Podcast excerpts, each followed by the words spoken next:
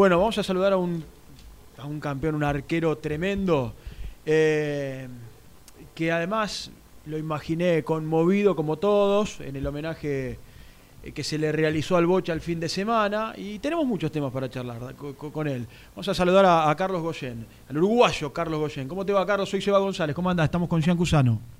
¿Qué tal, Seba? ¿Cómo te va? Un gusto saludarlos. Igualmente. Bueno, ¿vos cómo estás?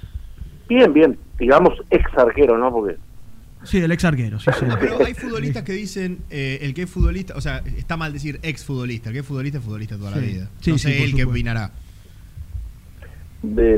sí, sí, sí. O sea, yo lo tomo como que una etapa superada, pasada y ahora dedicada a otra cosa. Entonces, bueno. hay que tratar de saber disfrutar las distintas etapas de la vida, ¿no? Sí, sí, la verdad que sí. Desde la niñez, adolescencia, madurez, vejez, eh, yo creo que este, pero siempre es lindo recordarla, claro que sí.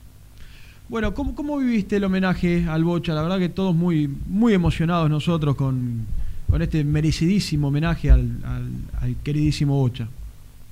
La verdad que estuvo muy muy emocionante para él, ¿no? Yo creo que ha sido, este, debe haber sentido una emoción muy grande él. Mm. Yo traté de reflejarlo en un video lo que yo había sentido ser compañero de él. Mm. No estuve presente por la distancia, este eh, de donde vivo, pero bueno, eh, tenía que tomar una determinación. O, o, iba mañana a la cena del recuerdo de los 37 años campeones del mundo, o iba al homenaje al Boche y me tenía la posibilidad de hacer un, un video y estar presente y me parece que lo mejor que puede pasar cuando se homenajea a una persona es, es dejarla tranquila y sola para que sea ovacionada y reconocida por todo el público este y no quitar este el mínimo, el mínimo protagonismo para, para con él, ¿no? Porque yo no soy una persona partidaria, lo he expresado muchísimas veces, de que los estadios tengan nombre propios, pero si hay este un nombre propio que se merezca tener un estadio, es el de Independiente Bochín. Sí, señor. Eh, bueno, Carlos, la verdad es que queríamos charlar de varios temas. Eh, con, con, respecto a lo que está pasando en Independiente, todas las elecciones, eh, institucionalmente un club que está a la deriva. Muy complicado, la realidad muy complicado, debe mucho dinero. Ahora en un rato vamos a dar más noticias que van llegando. ¿Qué, qué, qué pensás? ¿Qué, ¿Qué opinás? Me provoca tristeza. O sea, me provoca, me provoca mucha tristeza. Mm. Lógicamente que ahí debe haber, este, nosotros estamos inmersos en la sociedad, los que vivimos en, en este país, este, o por llamarlo eh, de alguna manera los que vivimos en Sudamérica vivimos en una grieta permanente. Mm. Eh, o sea, no, no hay convivencia sana y plena. Este, y bueno, yo recién escuchaba los los audios de los oyentes, hay gente que, está a favor y gente que está en contra. Yo simplemente es un tema político. Este, creo que lo del domingo eh, con el Bocha, este, que fue muy emocionante para él, también tiene un tinte político tuvo un tinte político y bueno, eh, con respecto a que no haya lesiones y todo, no, no, no, estoy sorprendido en absoluto. Es mm. este, se ha conocido en la República Argentina como, como actúa cierta gente y, bueno, pero hasta ahí, hasta ahí yo en política no me meto porque este no no no no me agrada, no no quiero estar ni de un lado ni del otro, ni ser partidario mm. de un lado del otro, simplemente doy una, una humilde opinión de que no estoy sorprendido por lo que ha pasado. Igualmente lo mejor que le podría pasar en este momento independiente es que las elecciones se desarrollen como acto democrático el 19 de diciembre. En esto vamos a coincidir todos. Y eh, con el permiso de todas las listas, sí, claro. Mm. Se deben de desarrollar, que haya una contienda democrática como debe ser. Pero bueno, este, tenemos muchos ejemplos y estamos muy acostumbrados en que en que no haya elecciones democráticas en muchos lugares y no este lamentablemente no. Te pido por favor no quiero no quiero hablar más del tema. No no hay problema. Bueno eh, me gustaría saber si lo llamó alguien igual para acercarse al club al, quien sea no importa la lista opositor oficialismo pero si hablaste con alguien para acercarte al club sabemos que por ejemplo la lista de Rudecindo se ha asesorado con Autes y le ha ofrecido acompañar con asesoría deportiva Bárbaro, me parece bárbaro lo, que han hecho con, un ex gran jugador independiente. No, a mí no. este nunca, desde que yo me retiré del club, nunca fui llamado para nada, salvo para para alguna cena o para alguna cosa. Sí he ido al interior a muchas peñas con muchísimo gusto que me han invitado y he pasado momentos muy agradables. Pero no, y en la parte deportiva yo ya me considero que no estoy en una edad ya de poder desarrollar ningún trabajo de campo, ni como entrenador de arquero, ni como ayudante, ni como nada. Como técnico nunca me sentí capacitado para desarrollar el cargo. Quizás podría haber sido un muy buen entrenador de arquero, pero bueno, en Independiente este, hace muchos años que está Santoro y está vigente y, ha logrado cosas tan importantes ahí que nunca se ha dado esa oportunidad, imagino yo. Este, así que bueno, eh, no, no, te vuelvo a reiterar, no, no, no he sido llamado en estos últimos años ni nunca y no hay problema, muy por el contrario, al contrario, yo siento el afecto y el cariño de la gente que es lo más importante. Mm. Eh, Carlos, ¿cómo lo viste a Sosa? Que la verdad tuvo, vos fuiste uno de los de los que lo recomendó, ¿no? ¿O me falla la memoria? Sí, sí, sí, me pidieron una opinión y, mm. y aparte por mi relación con él y él quería venir, él dejó mucho, mucho en México personal, mucho mm. Tema económico dejó de lado porque él quería jugar en Independiente, sentía las ganas de jugar en Independiente y me parece que fueron mucho, mucho más las buenas que las malas. Cuando no le tocó andar bien es cuestión del equipo, que no, no, no tuvo respaldo, el equipo no anduvo y él salvó muchos partidos. Salvó mm. muchos partidos, aparte de estar identificado con la camiseta, y eso nos, nos tiene que, que, agradar muchísimo. No vino por el no vino por el billete, sino que vino, entre comillas, a dar una mano y yo sí, pucha, sí le ha agradado. Así que ojalá que pueda que pueda continuar un poco más y también está Milton Álvarez ahí atrás y, y este en el lado por el lado del arco independiente no tiene problema. Hmm. Eh, y en el caso porque difícil es la continuidad se le eh, termina el, contrato ahora. su contrato ahora. Eh, hay que quedarse, no sé, con Milton Álvarez, por ejemplo. Hay que salir a buscar algún arquero. No, hay que quedarse con, con Sosa. Hay que tratar de hacer lo posible para que renueve y él yo creo que lo va a intentar. Este, no sé si él, me parece que no quiere volver a México, quiere estar acá cerca, cerca de, de su país, que está a 30 minutos de avión, a 5 horas en auto y este, quiere ver si puede haber una oportunidad en caso de que Uruguay clasifique para estar en el plantel de, la selección uruguaya y, y lógicamente si Sosa no renueva o no queda este, hay que darle la oportunidad a Milton, pero lógicamente va a tener que traer algún refuerzo para el arco para que compita con Milton y, haya un reaseguro ahí para por si algún inconveniente este, de bajo rendimiento, que no lo creo, o de lesiones con Milton, ¿no? Mm. Eh, nombraste hace un rato y, y, vamos y venimos con diferentes temas bueno, aquel gran equipo, por supuesto, el 83, 84. Eh, de los mejores equipos ¿no? que, has integrado, sin dudas. Perdóname, antes de contestarte esto, me, me, me gustaría ver, ya que estábamos hablando de arquero, hay algo que yo no pude entender en Independiente como el chico Gonzalo Rea que no volvió al plantel principal no después de la lesión y no se le ha respetado. Este chico tenía un gran futuro, ¿no? Es una pena que esté de club en club, préstamo en préstamo este, creo que ahora tenía que sentarse a hablar con la gente Independiente. Espero que lo que lo lleve nuevamente a, la práctica con el plantel principal porque tenía muchísimo futuro, nos dio una satisfacción muy grande en, aquel clásico cuando Independiente jugó con suplentes y tuvo que entrar al Bill porque él se lesionó y jugó varios minutos lesionado poniendo todo de sí, ¿no? Pero bueno, lamentablemente Independiente está céfalo en el fútbol, en, no tiene un buen manager, un asistente deportivo que vea todas esas cosas, así que bueno. Bueno, dicho esto, lo, te contesto la pregunta, sí, el equipo de, mm, del 84 creo que ha sido uno de los mejores de la historia, según la gente de Independiente, no el mejor, no creo que haya sido el mejor, sería faltado respeto a los a los Pastoriz, a los Pagoni, a los, a los Roland, a, este, a ver, a los Bertoni, a los Soutes. Hay muchos nombres, claro, muchos cada, nombres. Cada, cada, cada cosa en su momento y en su lugar. En el 84 sí, fue el mejor equipo, sí, sin ninguna lugar a ninguna duda, pero a ver, si, si tú hablas con un chico de que de, ahora que tenga 15, 16 años, que hace poco que lo ve independiente y lógicamente te va a decir que el mejor jugador que vio es, a ver, eh, España, el arquero y de repente hablas con un veterano y te va a decir Santoro. Eh, son épocas, son épocas, mm. entonces todas son respetadas.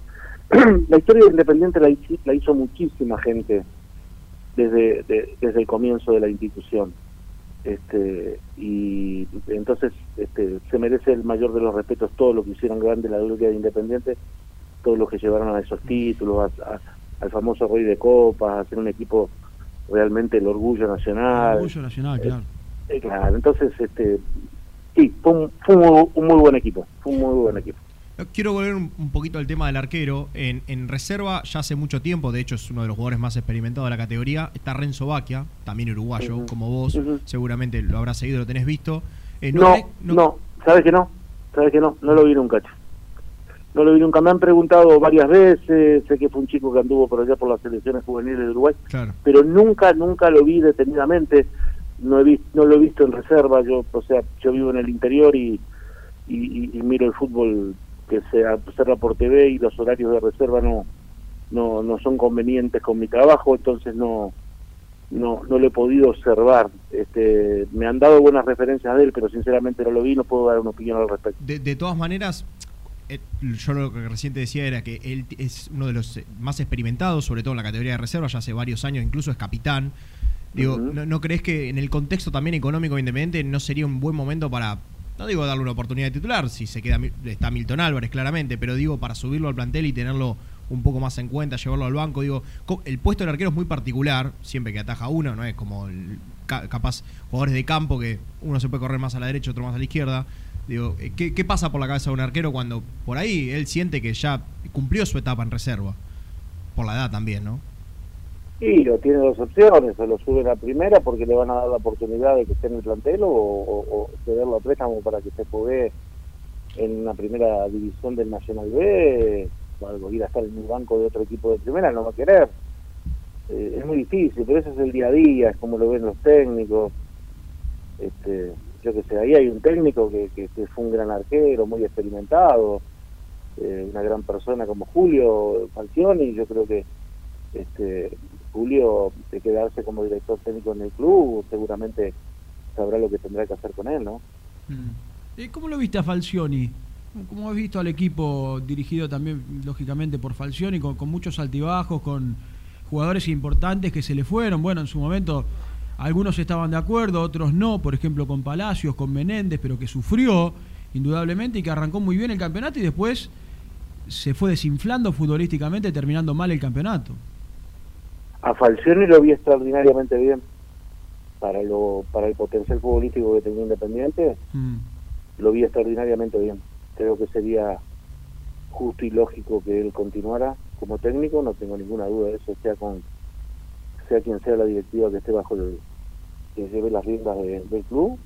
No tengo ninguna duda que es el técnico que lo agarró en un momento espantoso lo sacó adelante sí hubo un bajón seguramente pero la culpa no no la debe tener Julio, ¿no? Porque y él, él se tuvo que adaptar a los jugadores que le quedaron y, y, este, y no tuvo más remedio. Era un plantel extremadamente corto, casi sin recambio y con muchos chicos. Claro, a él seguramente le hubiese gustado atajar algún penal con Sosa, le hubiese gustado patear el penal el domingo y hacerlo. ¿Mm? Cambian muchas cosas. ¿eh? Eh, en, en un resultado. Yo no quiero, fui jugador de fútbol y no quiero ser crítico de los, de los jugadores, pero yo he visto, por ejemplo, en, en algunos jugadores actuales del club, quizás un poquito de inmadurez o irresponsabilidad, hacer una gambeta de más. Este, por ejemplo, hay, hay, momentos en que eh, me saca de quicio, por ejemplo, lo del chico colombiano, ¿viste? Lo, veo, lo, veo, sí, me, me saca de quicio por momentos, ¿no? Porque digo, pero no, podés hacer eso de más, estás, estás, frente al arco, eh, tirar una pared, eh, eh, y, bueno, y hay, yo qué sé, yo qué sé, hay que estar ahí adentro, y a lo mejor suena mal mi palabra, pero bueno, es lo que yo siento, y hay veces que en algún chico que son promesas en el club, veo una gambeta de más y, lo, y siento que eso es irresponsable porque eso te hace perder puntos. Eh, por mm. ejemplo, el partido con Vélez, el partido con Vélez es increíble que Independiente haya, haya sacado ese, resultado cuando tuvo para golearlo, y bueno, y la, responsabilidad de la última jugada, o, querer el lucimiento personal que lleva a eso, es antes este, en, nuestras generaciones no pasaba. Sí, lo que contás igualmente es lo que le pasa al hincha independiente en general, ¿eh? Bueno, me alegro entonces, porque no quiero ser yo tan, tan, tan... Ah, porque después llega a oídos, no es que, o no, no es que te sacan de contexto, o llega a oídos de alguien o algo, y este viejo frustrado. Ah, igualmente, Carlos, quédate tranquilo, quédate tranquilo que esta linda charla futbolera que estamos teniendo después queda en YouTube y la gente puede ingresar. Es cierto que muchas veces te cortan y te suben algún título. No, acá ingresás al canal nuestro de YouTube cuando esté la nota ya eh, completa y, van a escuchar la nota en su totalidad. Y es una linda charla futbolera donde nosotros estamos hablando en definitiva de lo que, lo que ve el hincha cada partido y se vuelve loco con, con determinados jugadores. A nosotros nos pasa.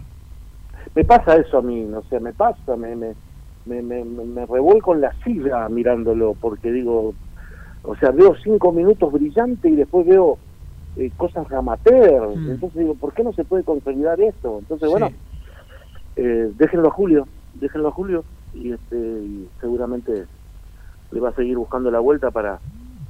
Esta parte una, una persona que estuvo presente en los peores momentos, con todo lo que le pasó a nivel mm. familiar y a nivel personal. Ha sido un año muy complicado. Sí, se le murió la señora, mm. derrotó un cáncer, tuvo que luchar, este, contra todo y el equipo estuvo ahí presente y se la jugó y, quieras o no, quieras o no, a ver, seamos realistas, para de la manera que jugamos y, de la manera y lo que tenemos, de la manera que jugamos y, lo que tenemos, nos dejó clasificado a Copa Sudamericana por lo menos.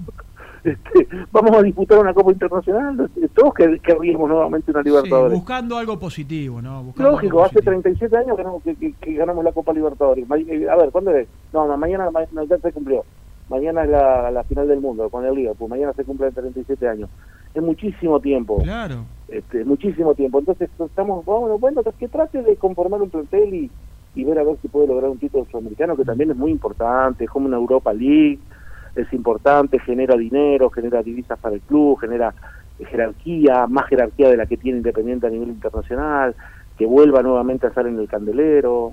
Es importante, con Holland se llegó a estar y se ganó una Copa Sudamericana, me gustaba mucho cómo jugaba ese equipo, me gustaba muchísimo, muchísimo. Nos ilusionamos todos en ese 2017 que el resurgir, y en parte del, claro, del 2018 con creer que Independiente empezaba a levantar, ¿no? Y bueno, pero después suceden cosas que increíbles, como dejar ir a Nico Domingo, que hoy es un 5 que la rompe en Banfield, o, o dejar este, o, lo que pasó con Gigliotti, y las cosas personales, mm. y Holland que era de una manera, y a los 20 días de ser campeón era otra. Mm. Entonces, toda esa, esa secuela de, errores. De, Torito Rodríguez.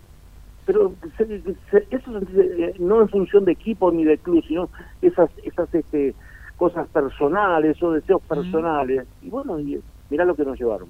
Sí, vuelvo porque en un momento dijiste algo, está buena esta charla futbolera que estamos teniendo, con respecto a lo que le pasa al equipo, que yo honestamente como relator no le encuentro explicación, le hace, por ejemplo, viste el partido con San Lorenzo, ¿no?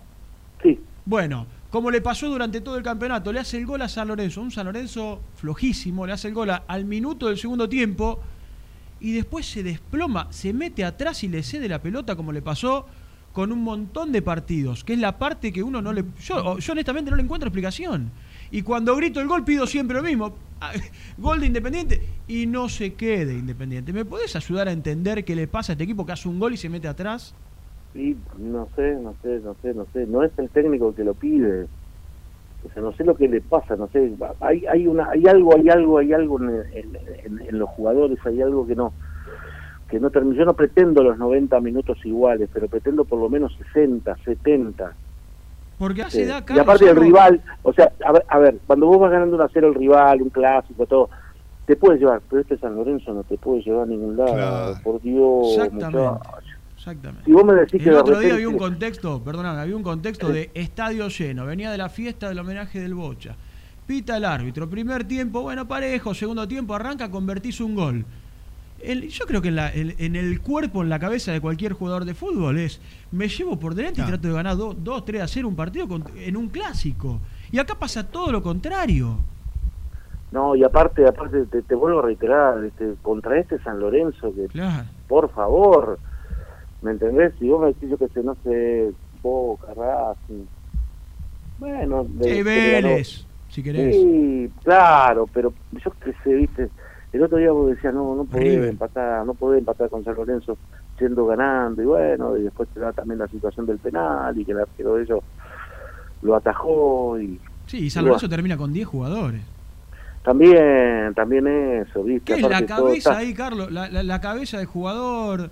¿Qué, qué, qué crees vos que puede pasar? No sé, no sé, no sé, no sé, porque eso es del día a día y vuelvo a insistir, lo que se ve de afuera es que de repente en algunos casos hay, hay inmadurez. ¿Crees que hay jugadores este que cumplieron su ciclo ya? En Independiente, ¿no? Digo, por, no, el, por Por edad no, por edad no. O sea, a ver, no sé, yo no creo que Bustos haya cumplido su ciclo. Los zagueros centrales son jóvenes, los marcadores de punta lo mismo. Sí, la gente, eh, hablamos, eh, de ciclo... El, jugador maduro puede ser el número 9. Silvio Romero. Sí, yo que sé, hay momentos que yo, hay momentos que lo veo bien, hay momentos que no lo veo bien. Mm, cuando se habla de final de ciclo en Independiente, claramente tiene que ver esto, nosotros estamos relatando el partido y tenemos el chat abierto, por ejemplo, de, YouTube con, no sé, con 1.500 personas en vivo eh, y es el, la gente le apunta a Silvio Romero. Ahí hay, hay un cansancio que uno nota con, con, un rendimiento bajo del 9, ¿no? A lo largo del campeonato. Es cierto que convirtió cuánto, 9 goles. 9 goles. Pero se lo ve, se lo ve lento, se lo ve falto de ritmo, por momentos desaparece del partido.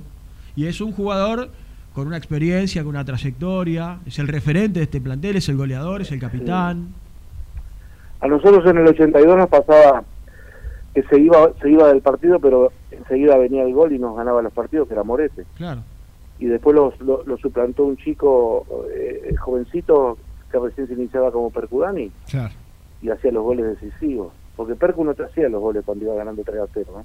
no le hacía el gol al Liverpool y Buffarini tampoco te los hacía cuando iba ganando 3 a 0, te lo hacía cuando los tenía que hacer. Sí, igual otra época muy distinta, ¿no? Ha pasado ¿eh? mucho. Pero, bueno, pero no tengo más remedio que compararla con la época en que yo jugué, porque, eh, a ver, ¿qué es lo que yo pretendo? ¿Qué es lo que yo quiero? Mm. ¿Te das cuenta? Y, y, lo, y el otro día lo hablamos con los muchachos, este, que nos vamos a juntar mañana a la noche, y, lo hablábamos, y nosotros decíamos, mira, si, si el fútbol que jugaba Marangoni, Bocini, Burruchaga, Merlini, toda esa gente, por nombrarte algo, ahí de la mitad de la cancha. Imagínate si jugáramos en los campos de juego de ahora. Lo decía el otro día en la transmisión, este Bochini, o ustedes, o ese fantástico equipo, en este campo de juego, ¿no? Que Por favor, nosotros jugamos que sabés que tenía que matarla la pelota, pegarle un tiro antes para después poder dominarla de los campos de juego que se jugaban. No había una cancha que estuviera en condiciones, no había una iluminación yo me acuerdo un partido contra Platense en cancha de Atlanta que no se veía y Villaverde le cabeció el pómulo a, al Chavo Anzardo y lo tuvieron que operar, porque si, si no se veía, no era que Villaverde usaba lente contacto, era que no se veía en la cancha. Y, y, las comodidades que hay ahora, por Dios. Y, y vos ves, este y tenés todas las posibilidades, aparte un equipo muy grande. Independiente tiene 6 millones de hinchas en el país, no es joda esto, loco. Eh, mañana dijiste recién, al pasar, quizás ya vamos a volver a lo futbolístico, pero dijiste que mañana se van a juntar con los campeones del 84. Nos vamos a juntar, vamos a cenar, sí, los muchachos, sí, sí. Todo, está todo hecho por un, por un periodista partidario independiente y este, él lo organizó con gente amiga, acá no hay nada político, acá no hay invitación de parte de la directiva, acá no hay absolutamente nada, nada, nada. Nos vamos a juntar después de mucho tiempo nos vamos a poder dar un abrazo con, Enrique, Merlín y Clarita. Imagino que el Bocha está presente, Trocero también que va a concurrir, este Moriconi, por supuesto, este, este Reynoso, Percu. Este, pasar un lindo momento. Imagínate que, vale la pena el esfuerzo. Yo vivo a 520 kilómetros y yo mañana me voy para estar nada más que en la cena y volverme.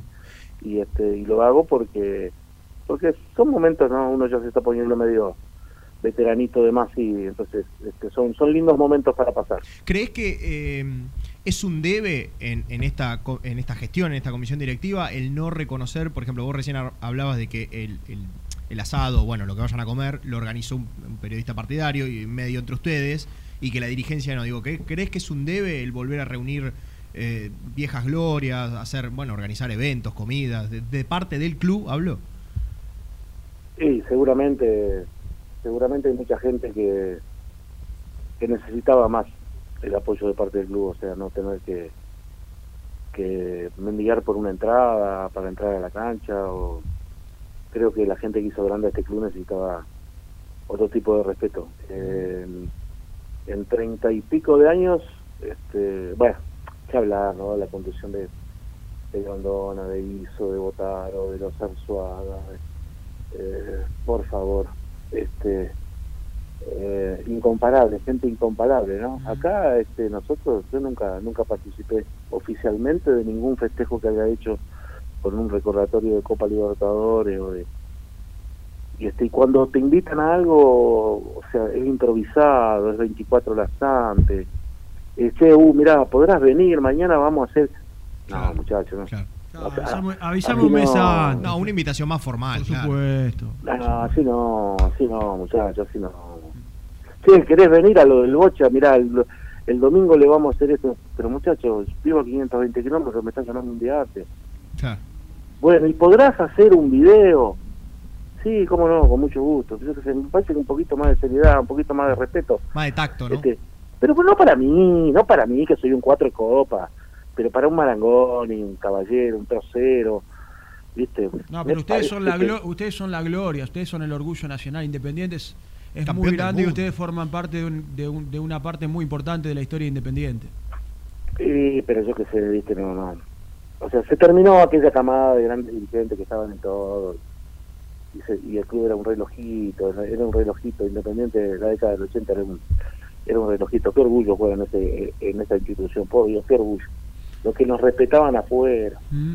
Nos, vos no sabés lo que era respetado afuera Independiente. Fuimos a jugar un mundialito de clubes.